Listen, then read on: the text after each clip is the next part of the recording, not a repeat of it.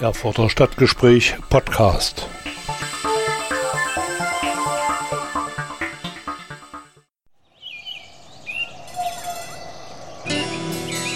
Erfurt. Erfurt ist super. Erfurt. Coole Stadt. Persönlichkeiten, Einrichtungen. Aktionen. Erfurt. Vorgestellt im Stadtgespräch mit Richard Schäfer. Zu dieser Sendung begrüße ich auch wieder die Hörerinnen und Hörer von Radio Enno in Nordhausen und von Radio SRB in Saalfeld, Rudolstadt und Bad Blankenburg. Mein Name ist Richard Schäfer. Ich bin verantwortlich für diese Sendung. Und damit herzlich willkommen zum Stadtgespräch. Die Erfurter Altstadt ist bei Touristen sehr beliebt und die Erfurter selbst sind stolz auf diesen Stadtteil. Dabei war die Erhaltung dieses Gebietes gar nicht so einfach. Und mit diesem Thema möchte ich mich heute in dieser Sendung auseinandersetzen. Ich habe dazu Zeitzeugen gefunden, die im Projekt Wendepunkte, das mit dem Medienbildungszentrum der Landesmedienanstalt im vergangenen Jahr durchgeführt wurde. An diesem Projekt war ich beteiligt. Sie können die einzelnen Beiträge zu diesem Projekt auch auf YouTube unter dem Stichwort Wendepunkte Erfurt nachhören. Aber nun zu den historischen Ereignissen im Dezember 1989. Voranstellen möchte ich einen Auszug aus einem Buch von Dr. Antje Bauer vom Stadtarchiv Erfurt Bilder und Geschichten, erschienen im Kirschlager Verlag. Darin heißt es, die Erfurter, die 1986 die Gruppe Stadt- und Wohnumwelt gründen, wollten das nicht mehr widerstandslos hinnehmen. Mit Ausstellungen in der Michaeliskirche suchten sie ab 1987 die Öffentlichkeit, um mit der Kraft der Allgemeinheit gegen die Bedrohung der Altstadt zu protestieren. Tatsächlich gelang es, eine gewisse Veränderung der Pläne zu erwirken. Fast noch wichtiger scheint aus heutiger Sicht die erreichte Verzögerung zu sein und die zeitweilige Aussetzung der Abrisse. Im Herbst 1989 begann die Wende. Die Bedrohung der Erfurter Altstadt war ein wichtiges Thema des Protestes und der Erhalt der Altstadt stets eine Forderung. Im November 1989 rief die Gruppe Stadt und Wohnumwelt dazu auf, mit einem menschlichen Schutzwall für die Rettung der Erfurter Altstadt zu kämpfen. Daraufhin kamen am 10. Dezember 1989 tatsächlich so viele Menschen in der gesamten Altstadt zusammen, dass eine sechs Kilometer lange Menschenkette um die Innenstadt vollständig geschlossen werden konnte.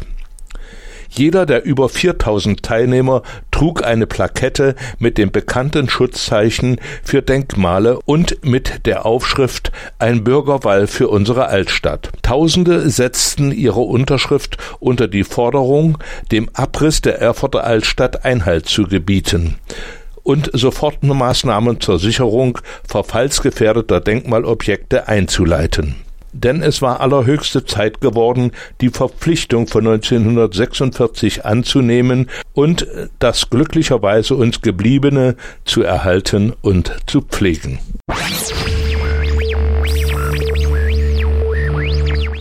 Stadtgespräch im Bürgerradio Erfurt auch für die Hörerinnen und Hörer von Radio SRB in Saalfeld, Rudolstadt und Bad Blankenburg und für die Hörer von Radio Enno in Nordhausen.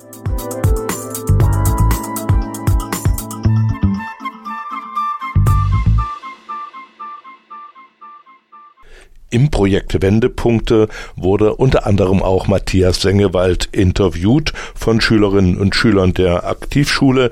Die Fragen sind nachträglich eingesprochen. Sie wohnten schon vor der Wende im Andreasviertel. Können Sie uns beschreiben, wie es sich dort lebte und welche Pläne die DDR mit der Altstadt hatte? Also ich bin äh, 1986 im Herbst nach Erfurt gekommen. Äh, ich war damals ähm, zuvor in Leipzig und dann in Erfurt Mitarbeiter bei der evangelischen Kirche äh, für die Arbeit mit Jugendlichen und ähm, bin da in eine Wohnung gezogen, die mir besorgt wurde in der Michaelisstraße, also mitten im Andreasviertel. Und ähm, war eine tolle Wohnung von einer äh, alten Handwerksfamilie, aber natürlich das Haus auch schon ein bisschen runtergekommen, äh, weil es, äh, also diese Familie, die gab es nicht mehr äh, der war längst gestorben und so.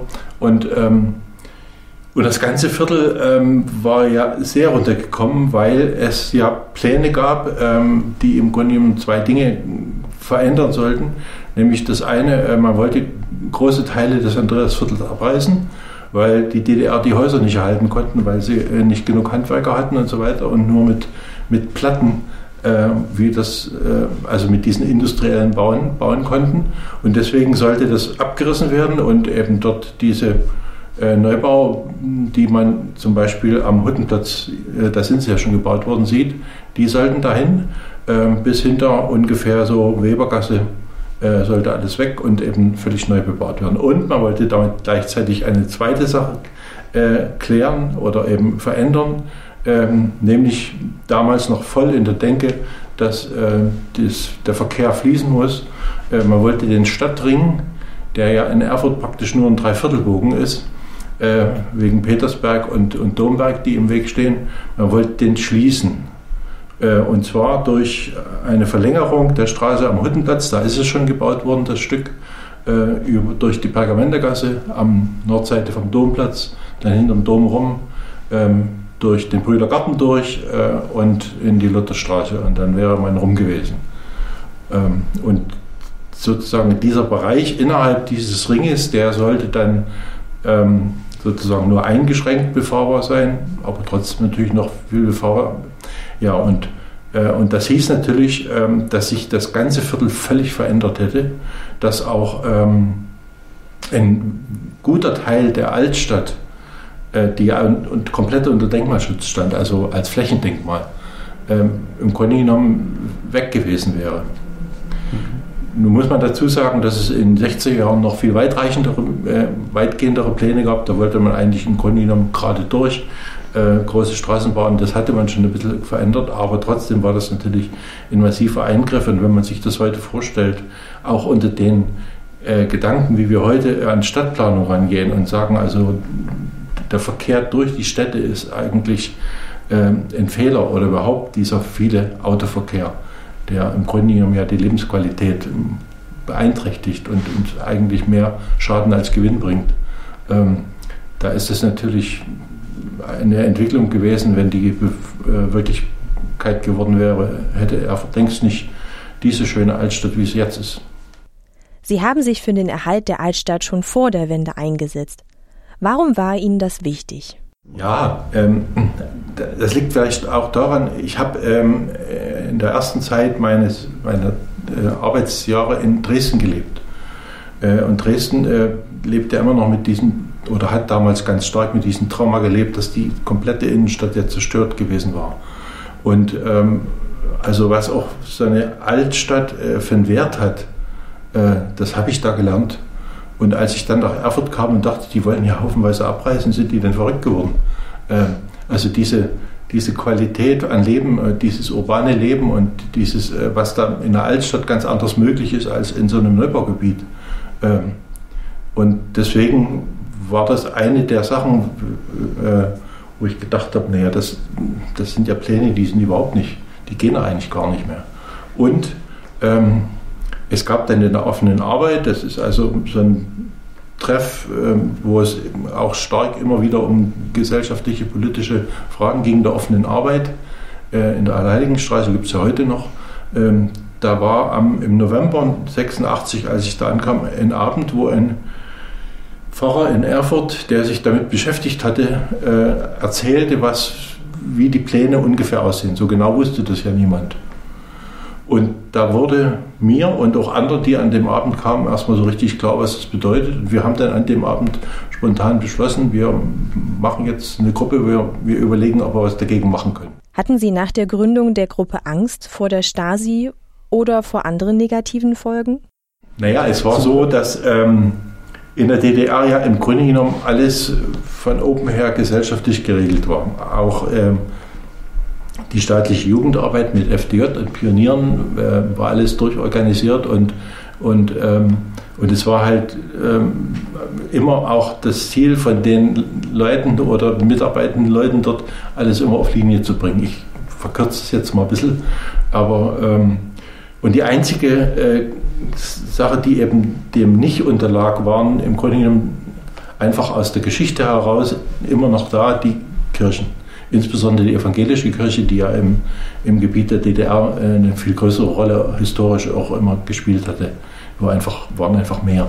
Und ähm, ich bin ja deswegen auch, weil ich mit so vielen Dingen in der DDR eben schon immer ein bisschen kritisch war oder äh, das, deswegen bin ich ja letzten Endes auch eben zur evangelischen Kirche gegangen und habe dort äh, eine Ausbildung gemacht und äh, habe dann eben Jugendarbeit gemacht.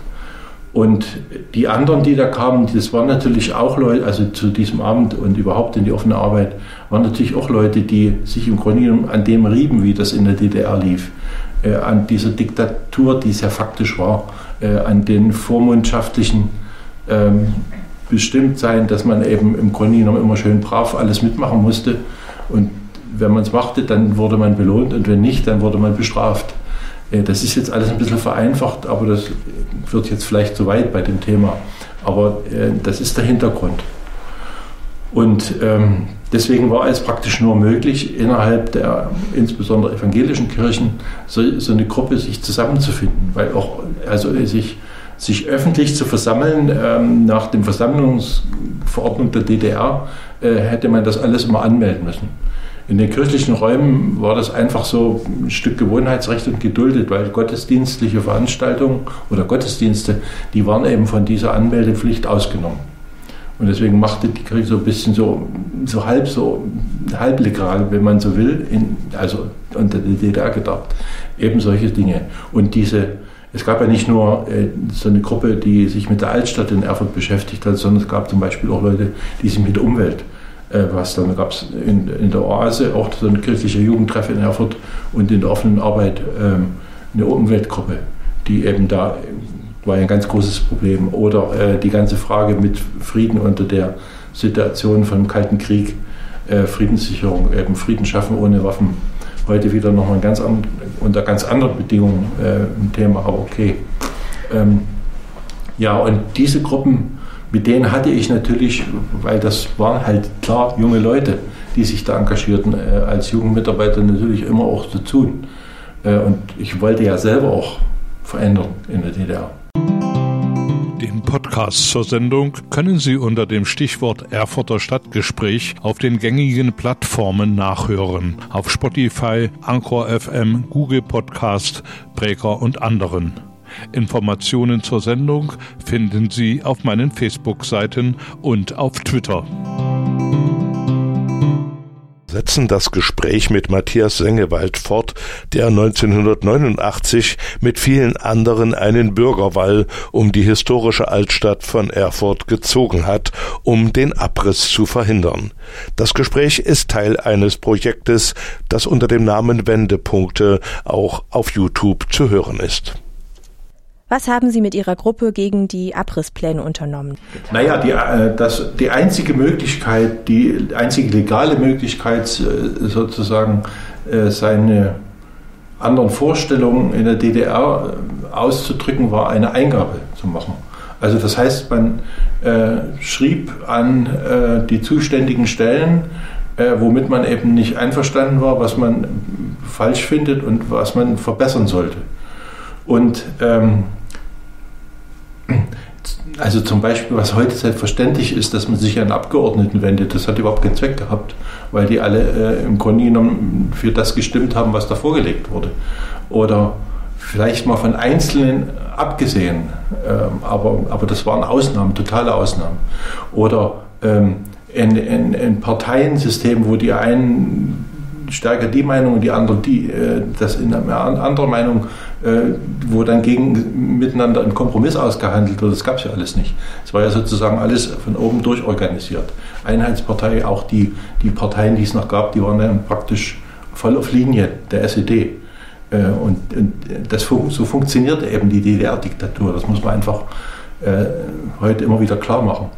Und wie gesagt, Eingabe die einzige Möglichkeit und die, das Ergebnis für so eine Eingabe war in der Regel, man kriegte entweder schriftlich oder äh, Bescheid oder ähm, wurde noch viel seltener eingeladen. Wir wurden, äh, wir hatten das ja einzeln gemacht, wir wurden zum, äh, eingeladen in, äh, zu, einzeln äh, in die Stadtverwaltung, also in das Büro des Stadtarchitekten, so hieß es damals. Ähm, und dann wurde uns erklärt, so, ich karikiere das jetzt mal ein bisschen so nach dem Motto, also lieber Bürger, wir tun nur das Beste für alle. Und äh, wenn Sie meinen, dass das nicht ist, dann erklären wir es Ihnen auch nochmal. Äh, also es war im Grunde genommen klar, es wird dann nichts geändert. Oder wenn dann nur minimal. Ähm, und so. Aber diese Eingabengespräche, die hatten den Effekt, dass wir erstmal so richtig mitgekriegt haben, was eigentlich geplant war.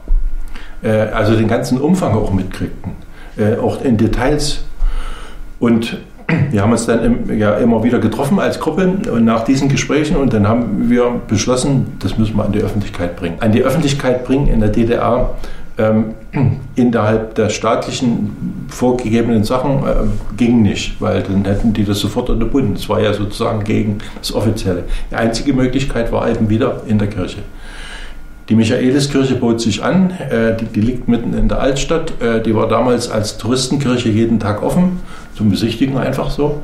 Und ähm, der Leiter von der Stadtmission, wo sie dazugehörte, der war auch ganz offen für solche Dinge, hat das auch unterstützt.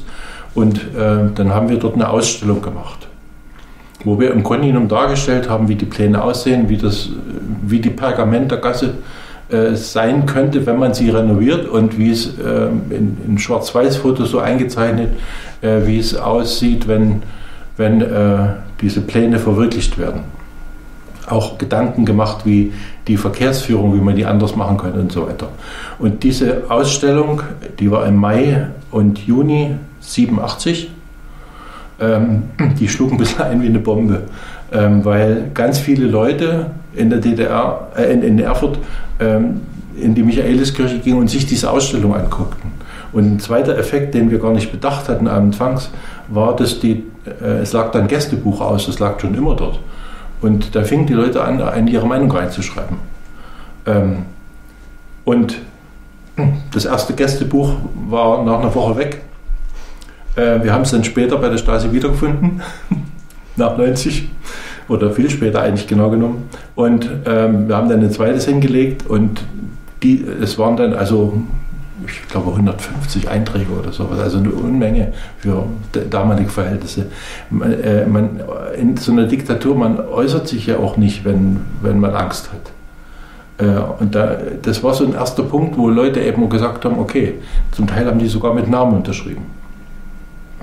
Jedenfalls haben wir dann aus diesen äh, Eintragungen und natürlich aus unseren Überlegungen aufgrund der Gespräche mit, mit der Stadt und so weiter, haben wir dann zwei äh, sehr umfangreiche, ausführliche Eingaben gemacht, wo wir im Grunde genommen Vorschläge gemacht haben, wie die Planung ganz anders gemacht werden können. Indem man eben äh, verzichtet auf diesen Stadtring und den Verkehr anders organisiert, überhaupt Verkehrsvermeidung äh, also bringt Radverkehr viel mehr ermöglicht, der ja in so einer Stadt funktioniert. Alles Dinge, die, die jetzt mehr oder weniger selbstverständlich sind oder jedenfalls jetzt so richtig in die Gänge kommen. Ähm, ich staune da manchmal selber, ähm, was für gute Gedanken. Aber wir haben das natürlich auch nicht alles selber erfunden. Es gab ja zum Teil Leute, die schon damals so gedacht haben, aber es waren natürlich Ausnahmen. Ja, und diese beiden Eingaben, also eine zur Verkehrsproblematik und eine zur Denkmalpflege, ähm, die, die haben dann nochmal bewirkt, dass tatsächlich sozusagen von oben zum, zur Stadt Erfurt gesagt wurde, was ist denn hier bei euch los? Äh, da gibt es so viel Unruhe und sowas, ihr müsst das mal in Ordnung bringen. Und dann, dann haben die äh, nochmal zum Teil ein bisschen Planungen zurückgenommen äh, und es hat einfach die ganze Sache nochmal verzögert um zwei Jahre.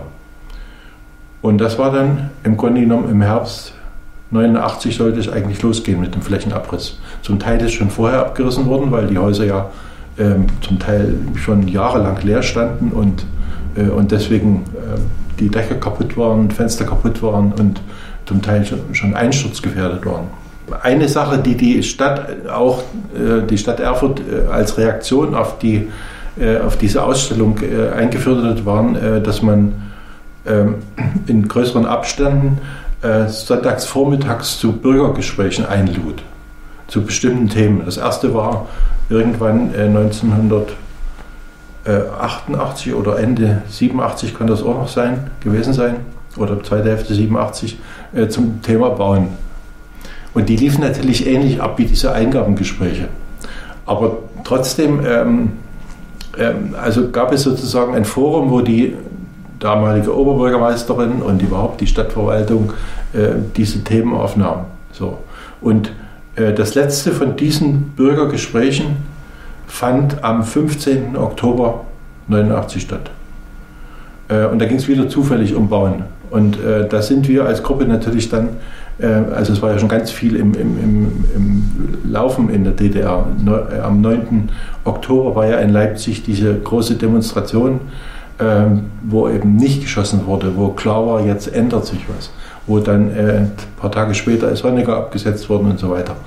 Ähm, in dieser Zeit haben wir dann gesagt, jetzt wollen wir äh, gemeinsam also andere Prämissen für die Stadtentwicklung setzen. Und daraufhin wurde dann am 15. November, das war der erste Termin, 1989 ähm, ein Arbeitskreis Innenstadt ins Leben gerufen von den Leitern von der Stadtplanung und äh, Verkehrsplanung und uns als Gruppe. Im Grunde war das eine Art runder Tisch für die Stadt- und Verkehrsplanung in Erfurt.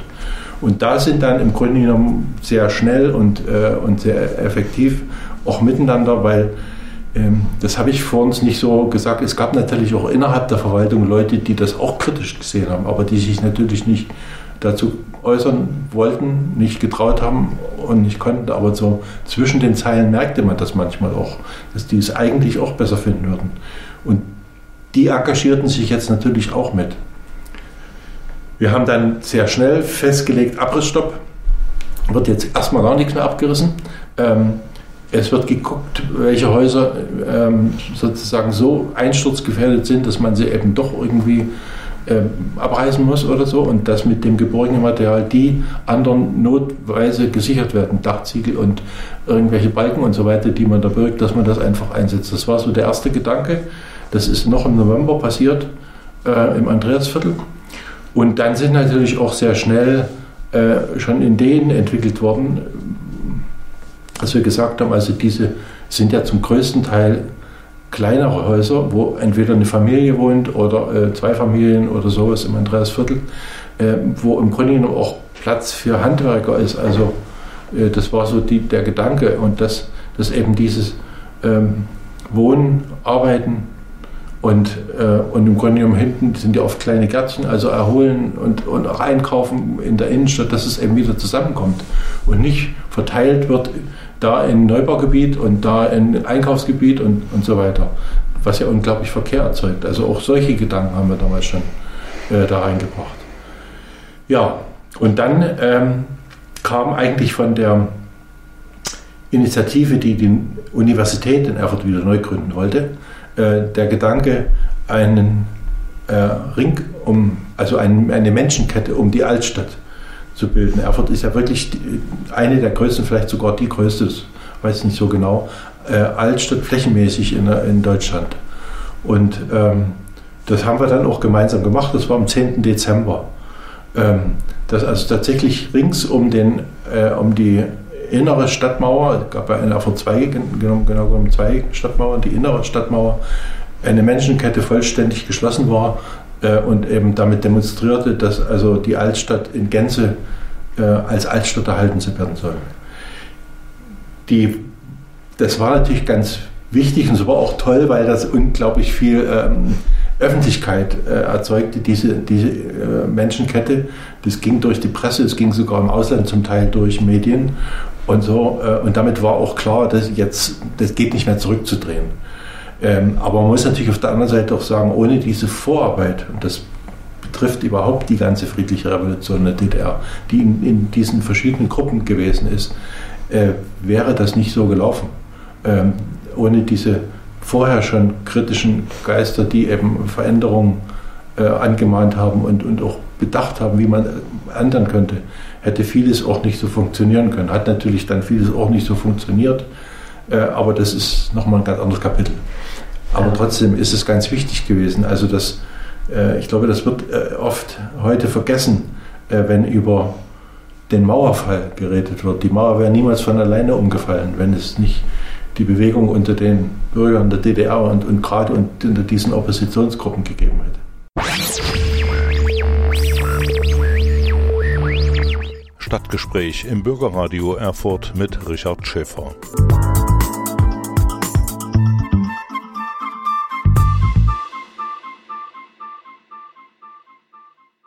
Matthias Sengewald schildert im nächsten Beitrag, wie er mit seiner Gruppe die Neuanfänge hier im Andreasviertel mit begleitet hat.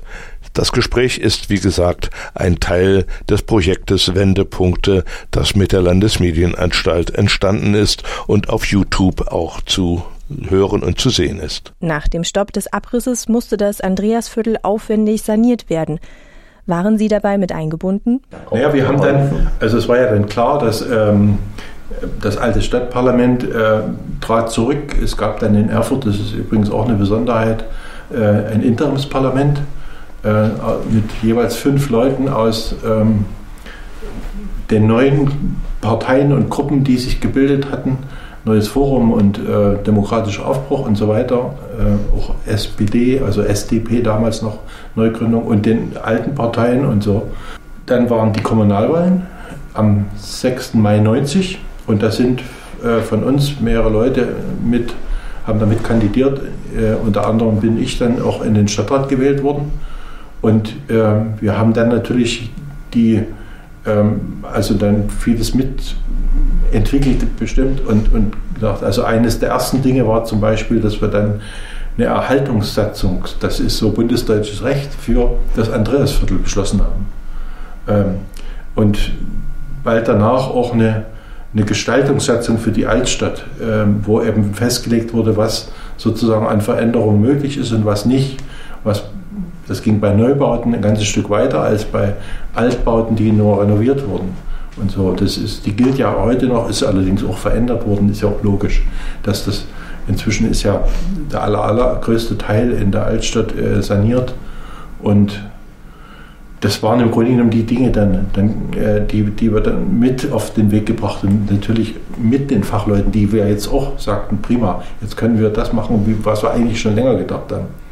Beziehungsweise andere, die ja auch, äh, ja, ich sag's mal jetzt, ist ein bisschen stapsig äh, in die Wüste geschickt wurden. Ähm, so. Und und es kam auch ähm, äh, Unterstützung von, von ähm, zum Teil auch äh, richtig gute Unterstützung von engagierten Leuten aus der Bundes also aus dem Westen. Wenn Sie heute durch die Altstadt gehen, fühlen Sie da so etwas wie Stolz? Ja, das macht schon Spaß, wenn man das so durchgeht und sagt, ja, hat man seinen Anteil dran, klar. Aber ähm, also, ich sag's mal so rum, ähm, das spornt natürlich auch an und äh, und wenn wir jetzt sowas machen wie hier, sollte es auch anspornen, sich zu beteiligen und eben, äh, also ich, ich, glaube, was vielen Leuten auch heute nicht klar ist, dass, dass äh, Politik, äh, auch eine Stadtpolitik, auch eine Kommunalpolitik, immer äh, die Aufgabe ist, die verschiedenen Interessen von den ganz verschiedenen Leuten äh, so miteinander zu verbinden, dass möglichst das Beste rauskommt. Also nicht nur äh, in, in der kleinste gemeinsame Nenner, sondern ein, ein optimaleres Ergebnis für alle. Das ist nicht einfach. Also wenn man das Andreasviertel anguckt, was sich da entwickelt hat, da, wenn man die Michaelisstraße lang geht und so, das, das ist natürlich ganz vieles geworden. Das ist einfach schön sagt Matthias Sengewald, der sich für den Erhalt der Altstadt eingesetzt hat und der maßgeblich an der Vorbereitung des Bürgerwalls im Dezember 1989 beteiligt war. Stadtgespräch im Bürgerradio Erfurt mit Richard Schäfer.